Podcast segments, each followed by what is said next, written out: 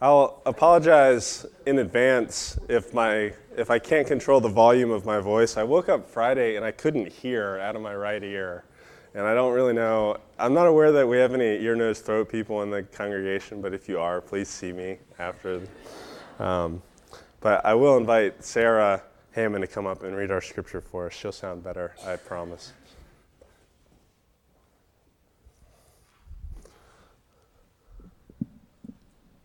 Down a bit. Um, I'm reading this morning from 1 Corinthians 15 35 through 49. Can you hear me? Okay. But someone will ask, How are the dead raised? With what kind of body do they come? You foolish person. What you sow does not come to life unless it dies. And what you sow is not the body that is to be, but a bare kernel, perhaps of wheat or of some other grain. But God gives it a body as He has chosen, and to each kind of seed its own body. For not all flesh is the same, but there is one kind for humans, another for animals, another for birds, and another for fish. There are heavenly bodies and earthly bodies, but the glory of the heavenly is of one kind, and the glory of the earthly is of another. There is one glory of the sun, and another glory of the moon, and another glory of the stars, for stars differ from star in glory. So is it with the resurrection of the dead. What is sown is perishable, what is raised is imperishable. It is sown in dishonor, it is raised in glory. It is sown in weakness, it is raised in power. It is sown a natural body, it is raised a spiritual body. If there is a natural body, there is also a spiritual body. Thus it is written The first man, Adam, became a living being, the last Adam became a life giving spirit. But it is not the spiritual that is first, but the natural, and then the spiritual. The first man was from the earth, a man of dust. The second man is from heaven. As was the man of dust, so also are those who are of the dust, and as is the man of heaven, so also are those who are of heaven. Just as we have borne the image of the man of dust, we shall also bear the image of the man of heaven. Thanks, Sarah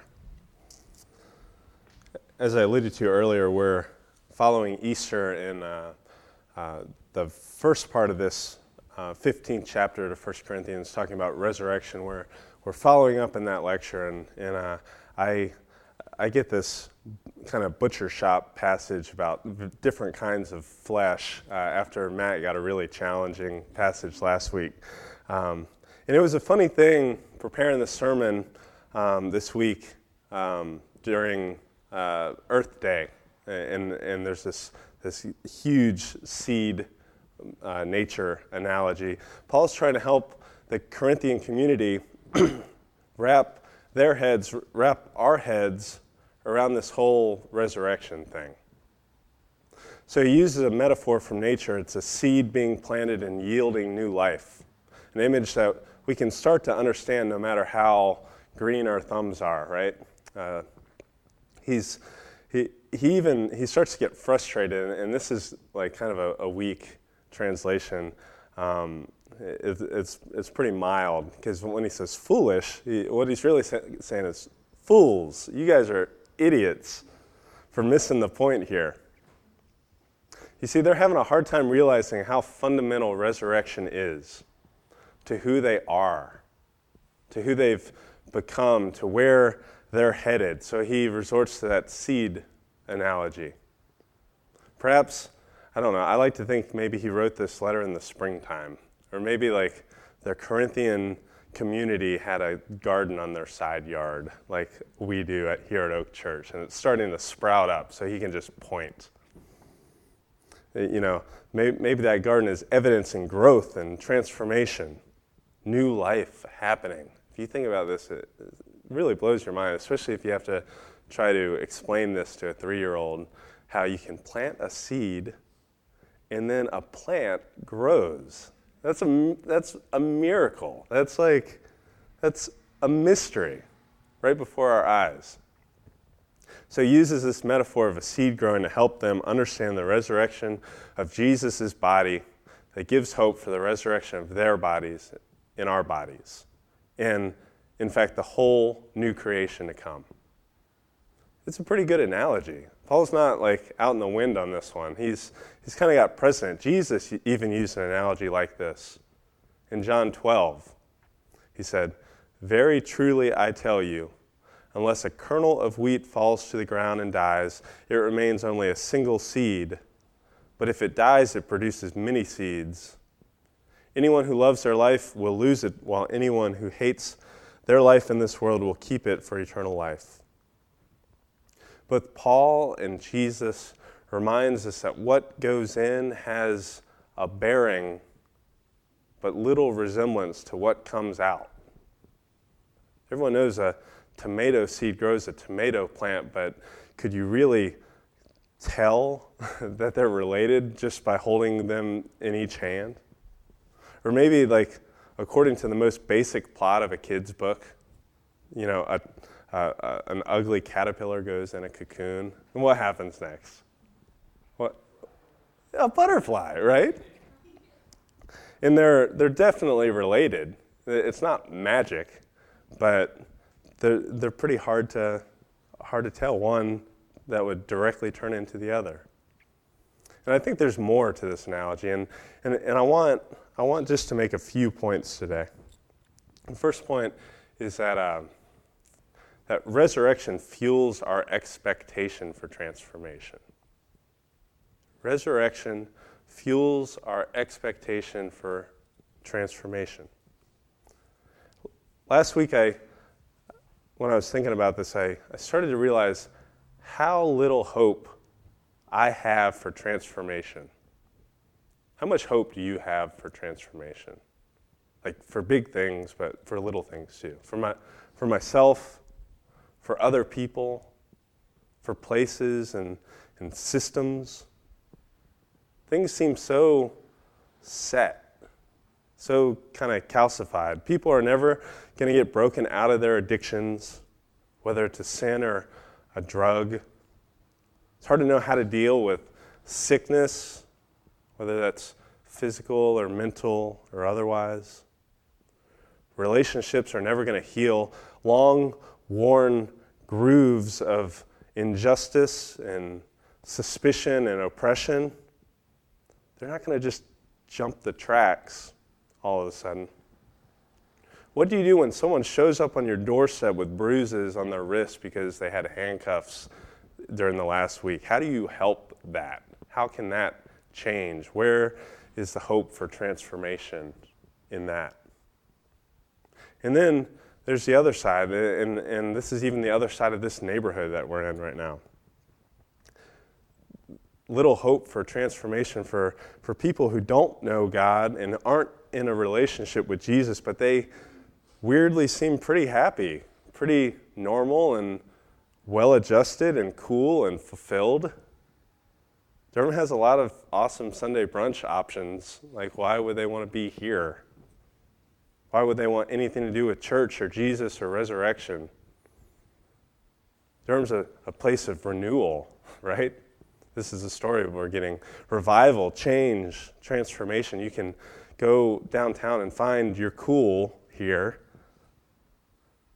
But what is resurrection? What does spiritual transformation have to do with any of this? I think resurrection tells a completely different story. And this is a picture of, I don't know how well you can see it, but it's of the valley of the dry bones. There's all these bones here, and there's resurrection, renewal happening. Resurrection tells the story of hope, of assurance that change is not only possible, but it's inevitable. It's not natural, it's, it's very supernatural. You guys are allowed to, to believe that, right? That it's above our powers um, even to imagine, but it, it involves us. That we can look at dry bones of lives and places, the valleys that they lie dead in, and we can completely expect transformation. That's good news. It's not wishful thinking, but it's good news of hopeful expectation for real transformation physical, spiritual, emotional transformation. Transformation in families, and transformation in our church, in our neighborhood, in Durham, and beyond. Sometimes it's, I have to remind myself this. Uh, sometimes it's when I feel most ill equipped, most like overwhelmed by, by crazy need around me, my own crazy need, or my own apathy or the apathy of people around it. That's, that's where resurrection happens. Resurrection happens to death, to dead people, to dry bones. The possibility for transformation happens smack in the middle of the impossible. As Jesus said, if a seed dies, it produces many seeds. so, resurrection, gosh, I'm terrible at this thing. I'm going the wrong way. That's why I don't do it. So, resurrection not only fuels our expectation for transformation, it fuels our imagination for transformation. We don't only expect it in ourselves because we have each other, and these are good reasons to expect it in ourselves because we have each other. Parts of the body of Christ, little Christ. That's what the, the earliest church, when they started calling them Christians, that's what it meant, is little Christ walking around speaking good news to each other, challenging each other, mourning with those who are mourning, delighting with those who are rejoicing, loving us with the love that we've been given in Christ. We have that. we have Christ in our midst through us.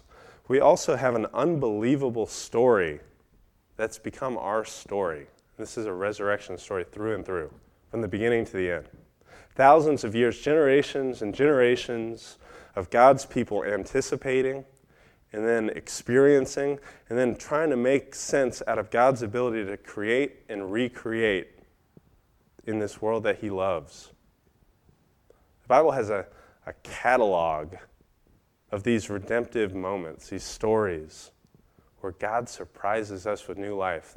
From Genesis 2, when He he breathes with his spirit life into a lump of clay to form humanity to like i said this valley of dry bones in ezekiel his creation renewing god at work am- amongst us and i want to read a little from ezekiel in ezekiel 36 over this valley of dry bones he says i will take you out of the nations i will gather you from all the countries and bring you back into your own land I will sprinkle clean water on you, and you will be clean. I will cleanse you from all your impurities and from all your idols. I will give you a new heart, put a new spirit in you. I will remove you from you your heart of stone and give you a heart of flesh. I will put my spirit in you and move you to follow my decrees and be careful to keep my laws. Then you will live in the land I gave your ancestors you will be my people, and I will be your God. This is our story. This exilic story is the story of the church, sprinkled with water and made clean from our sin and idolatries, and then furnished with a new heart, a new spirit, breath in our lungs. The places where our heart was cold and dead and unresponsive and callous has been surgically removed and restored so that we can love God in each other. We're given an inheritance, a place at the table in the covenant that we've broken again and again has been made new through the covenantal sacrifice of Jesus on the cross, the new covenant. Resurrection has once again made us God's people made him our God now, always. Resurrection, because of this story, forms our imaginations so we can look around and see ordinary things and hear this story, hear these tapes running in the background. Things that we take for granted, people and places, uh, even sites of disaster or subtle sites of struggling that we can notice, or maybe that we don't even notice that's just under the surface in people's lives. Places of neglect or um, places that, that we start to recognize as dry bones, we can imagine them being raised. Uh, I love, um, you know, uh, to to see, to see places that, that this has happened. And, and, and I imagine we'll start to see as the, the rubble clears um, from the earthquake, places where this is starting to happen. But um, years after it, uh, this, is, this is a photo from the, the Ninth Ward uh, post Katrina. And, and, and I think this is, this is what it looks like to have our imaginations formed by the resurrection for what can happen. Uh, that you can look at wreckage, you can look at, just terror and death and imagine new life. Uh, you know, the, the, this imagination doesn't have us just look at, look at despair and say, oh, we just need to clear cut it, annihilate it, and start clean. No, it, it, it makes us look out with hope that we don't need to abandon, but we need resurrection. We need to be raised by God's Spirit. So maybe that's, that's our calling most of the time, individually, um, in all our different like places that we have access to that no one else has access to, in our families, in our church. Maybe that's our calling is to be so soaked in this story of the resurrecting God, to be so seasoned in prayer, in communion with God, that we, we can look at things and, and, and we're also paying attention enough to look around and see what's happening. To have the courage to interpret these things and to tell the truth about what we're seeing when someone asks in a way that we're, we're kind of like resurrection tour guides, walking around and, and looking for the ways that God's working and helping people, helping each other understand what this transformation is, what's possible. The last thing is that resurrection is fueled by the Spirit. Because if you're like me, all this sounds really great, but it's really overwhelming because I don't think I can generate it for myself. And the good news is that we don't have to generate this for ourselves. Resurrection is fueled by the Spirit. And we, we kind of lose this, um, this like subtle but major point. Paul tells the Corinthians about this rebirth, this new life. He can't help but bring in the Spirit. Our translations kind of hurt us here, though. We glaze over the term spiritual. Um, I think we either, I don't know, it, it, it reeks of like I'm spiritual but not religious, or or maybe we just like um, make it so like ethereal that we disconnect it from the bone and sinew of every day, uh, or we we put it on a pedestal. So like he's so spiritual, I could never be like that. Um, it's this pedestal of attainment that we couldn't get to, and we're frustrated, so we don't even try. But when Paul says spiritual, he doesn't mean unreal. He doesn't mean esoteric but it's related to the Spirit of God. Spiritual for Paul is of the Spirit, capital S. The Lord, the giver of life. For Paul, resurrection, both Christ's resurrection of his body and ours, is only known through God's Spirit. He says uh, in, in 1 Corinthians 15 So it will be with the resurrection of the dead. The body that is sown is perishable, it is raised imperishable. It is sown in honor, in dishonor, it is raised in glory. It is sown in weakness, it is raised in power. It is sown a natural body, it is raised a spiritual body. And just I don't do these slides very much, but I think it's helpful for us here. And you're going to get like a dime store Greek, uh, biblical Greek session here, which is really great. Um, I'll collect those dimes later. Um, our transformation that we expect, that we imagine, that is fueled by the Spirit, some of the effects move us from perishable, that which can and will die, these bodies that we know too well, which hurt, which need healing, which wake up on Fridays and can't hear out of one ear mysteriously. They don't function the way they need to. Our knees pop we limp. We, they transform to that which Christ has beaten death, and, and they can no longer die. That's what we look forward to, that's what we expect. They transform from dishonor to glory.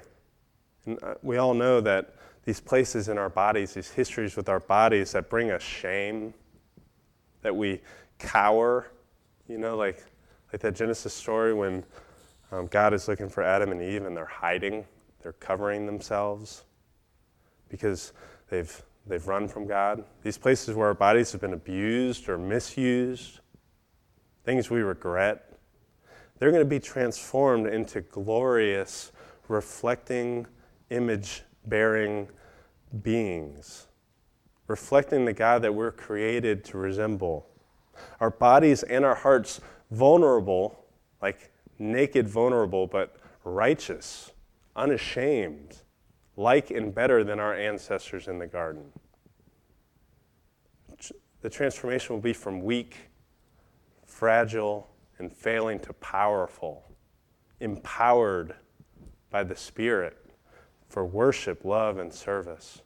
And then this is the, this is the hard one here from, from natural to spiritual. And here's your, here's your Greek lesson. When a word ends in ikos, I K O S is how you would translate it, it means of the. So psychikos is of the psyche, pneumatikos is of the spirit. But even that doesn't really help us that much here. Because there's a difference between when you say something is of something, there's a difference in saying what it's made of and what it is um, empowered by or animated by. So often we, we kind of get off a little easy because we, we assume that a body of the psyche, of the soul, is made of the soul. It, it, it's like something you can touch and grab, it's natural. Um, and that the body made of the spirit is somewhere hovering about you know six feet above the earth and it never touches the ground but when paul says this when paul writes this he's talking about a body empowered by the soul something that just is kind of enclosed and starts and ends with us and he's talking about a, pot, a body that's empowered by the spirit something that taps into the life-giving uh, life blowing spirit of the living God. This is, this is explosive. This is, this is the difference between saying, what kind of boat is it, uh, and, and settling for it's a wooden boat or it's a iron ship, to saying it's a sailboat or it's a steam engine. You know, uh, this is what powers us. This is, this is huge. This is possibly life changing because we're no longer we're, we're no longer the beginning, the beginning and end of this. Resurrection says you're part of the life of God. God lives in you. God's Spirit dwells in you. That's, that's where Paul starts to use temple language. It's where Paul starts to use glory language because we're tapped into a source that's so big, so eternal, and has no end. And Jesus um, after kind of freaking his disciples out, um, teaching that they got to eat his flesh and drink his blood, um, and then be raised on the last day, he, he tells them something along these lines. He says, The Spirit gives life, the flesh counts for nothing. The words I have spoken to you, they are full of the Spirit and life. This starts to anticipate this. And then Paul elaborates on this a little later to the Roman church, and he says, Those who live according to the flesh have their minds on what the flesh desires, but those who live according to the Spirit have their minds set on what the Spirit desires. The mind governed by the flesh is death, but the mind governed by the Spirit is life and peace. The mind governed by the flesh is hostile to God and it does not submit to God's law, nor can it do so. Those who are in the, in the realm of the flesh cannot please God. You, however, are not in the realm of the flesh. You're resurrection people. You are in the realm of the Spirit. If indeed the Spirit of God lives in you, and if anyone does not have the Spirit of Christ, they do not belong to Christ. But if Christ is in you, then even though your body is subject to death because of sin, the Spirit gives life because of righteousness. And if the spirit of him who raised Jesus from the dead is living in you, he who raised Christ from the dead will also give life to your mortal bodies because of his spirit who lives in you. Can I get an amen? Like, we're not an amening church. We should be, I think. Yeah. Friends, this is good news that Jesus died and was raised by God's Spirit for our sake, and that implicates us in his death and now in his life, his resurrection life, because of the Spirit. It makes us expect crazy things transformation, renewal. It makes us expect that in our own lives. It makes us ask others to help us do that transformation. It makes us, it makes us hope. It makes us speak good news. To be raised is our future. Eternal life is our future, and that eternal life starts now. Before we close, I, I just want to pray, and, and I want to read a prayer um, from a friend named Bruce Benedict, who's a chaplain up at Hope College, and it's a prayer to the Holy Spirit. And, and just, just pray with me. Let, let this prayer wash over you. Pray with me.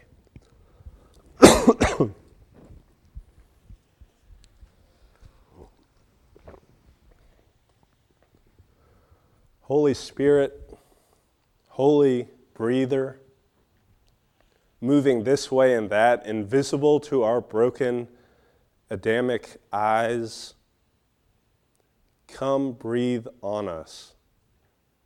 Come breathe and lift and swirl and fill. Perforate our lives with your holy breath and enliven these cold, forsaken bones. Winnow away death that life may spring up. Wind of God, blow far from us. All dark despair, all deep distress, all groundless fears, all sinful desires, all Satan's snares, all false values, all selfish wants, all wasteful worries breath of God, blow into us your holy presence. Your new creation, your living love, your healing touch, your unearthly courage, your mighty strength, your perfect peace, your boundless concern, your divine grace, your never ending joy. Wind of God, blow strong, blow fresh Blow on us now in the name of the Father, Son, and the Spirit. And all God's people said, Amen.